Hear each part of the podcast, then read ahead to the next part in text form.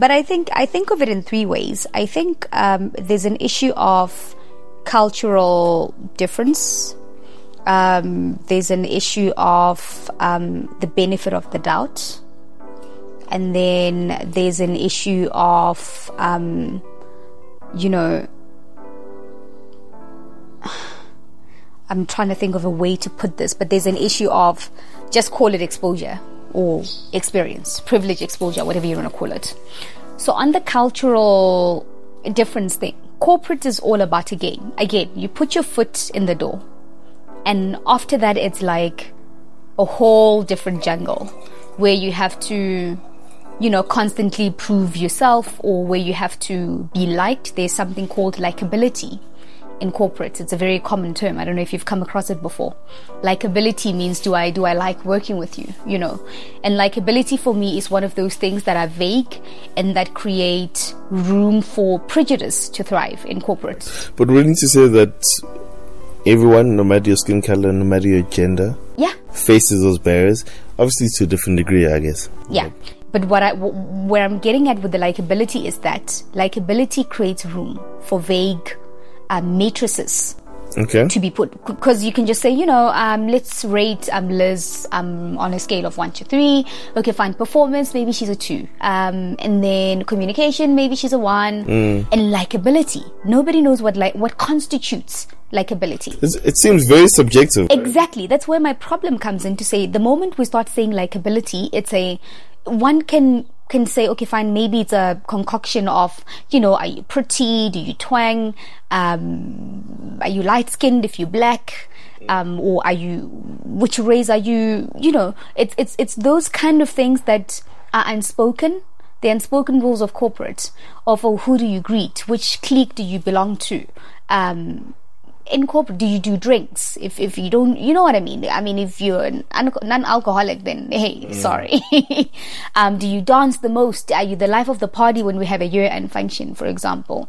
Do you send that email thanking everyone for like um you know you know those reply to all kind do you cc so and so it's it's those kind of things and where where i'm getting at is that this links very much to the culture of of, of, of how we interact with people or how we interact with broader communities. Um, ka- in, in, in, in the black communities, normally you don't self praise. Yeah, you don't you don't sing your own praise. You don't stand on the top of a mountain and say, "Look at what I did." Okay. But in corporate is the other side. When you've done something, you even claim other people's success. Have you ever seen somebody take credit for your work? And um, It happens. It, it happens, right? Um, and and Which reminds me, actually, I need to. Mm, Lawyer, laba bantu. yeah. So it's those things where, because of cultural differences, there's certain cultures that are more closer or, or that corporate is tailored after. And those cultures aren't mostly black people cultures, hmm. which is why it's difficult for us to fully be ourselves in corporate and thrive. If you are not being yourself, it's tiring because you go there, you put on a cloth, and then, you know, you play the game and then you come back home tired as hell. Or if you try and be yourself because you don't want to come home exhausted from not being yourself, then you, you just lose out mm. because, oh, you're not going to self praise? Tough, I'll take your credit and run with it.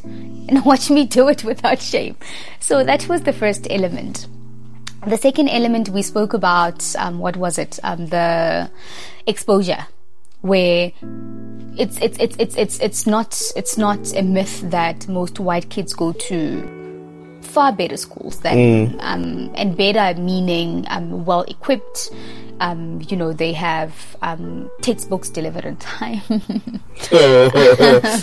they have they have they have meaningful school trips that um, are quite expensive and that many people who aren't necessarily privileged can't afford.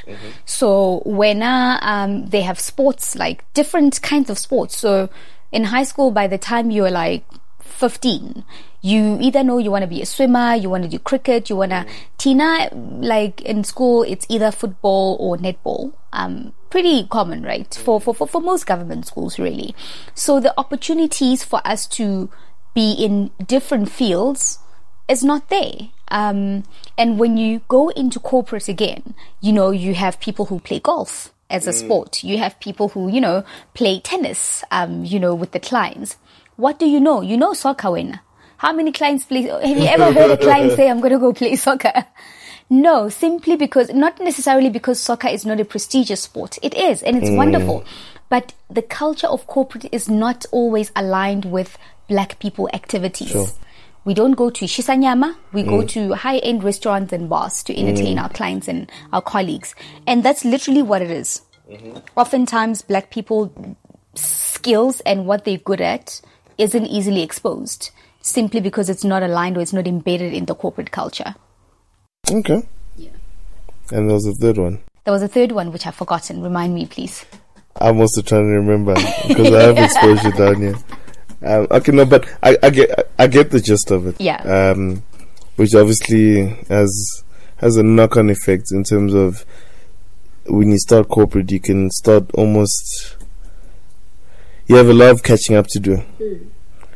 And unfortunately, that means you'll never really catch up. Or if you are, you'd have to work twice as hard, put up a lot of facades. Uh, you ba- yeah, you just disadvantage when you start. Exactly. Even even when you're in it, because you see you see people who are um, successful. Well, in the context of mm, corporate and what it stands for, or what they believe success um, is for them. Um, you still see them try so much to because it's like it's a it's a black person who's not, and I'm not speaking on behalf of all black people here.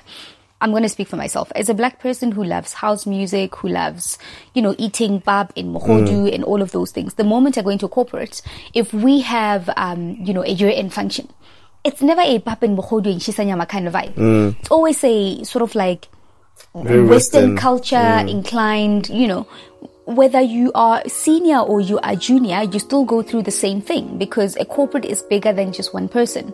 So where I'm getting at is that it's not necessarily something you you have to overcome at the beginning of your career. Mm-hmm. It's there with you throughout your corporate career as someone who doesn't relate one of two things. Um, one, you either adapt and you adopt that culture as your own and you fully embrace it, and then you can perhaps enjoy it more.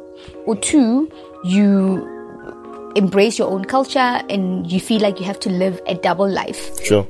the work um, Liz is not necessarily the same as the Liz at home. The Liz at home likes to sit and drink macheu. The Liz at work, um, you know, wants to have these fancy drinks, champagnes and stuff. Maybe she doesn't like it, but hey, if you don't like it, then you don't look cool. Um, good luck getting that promotion.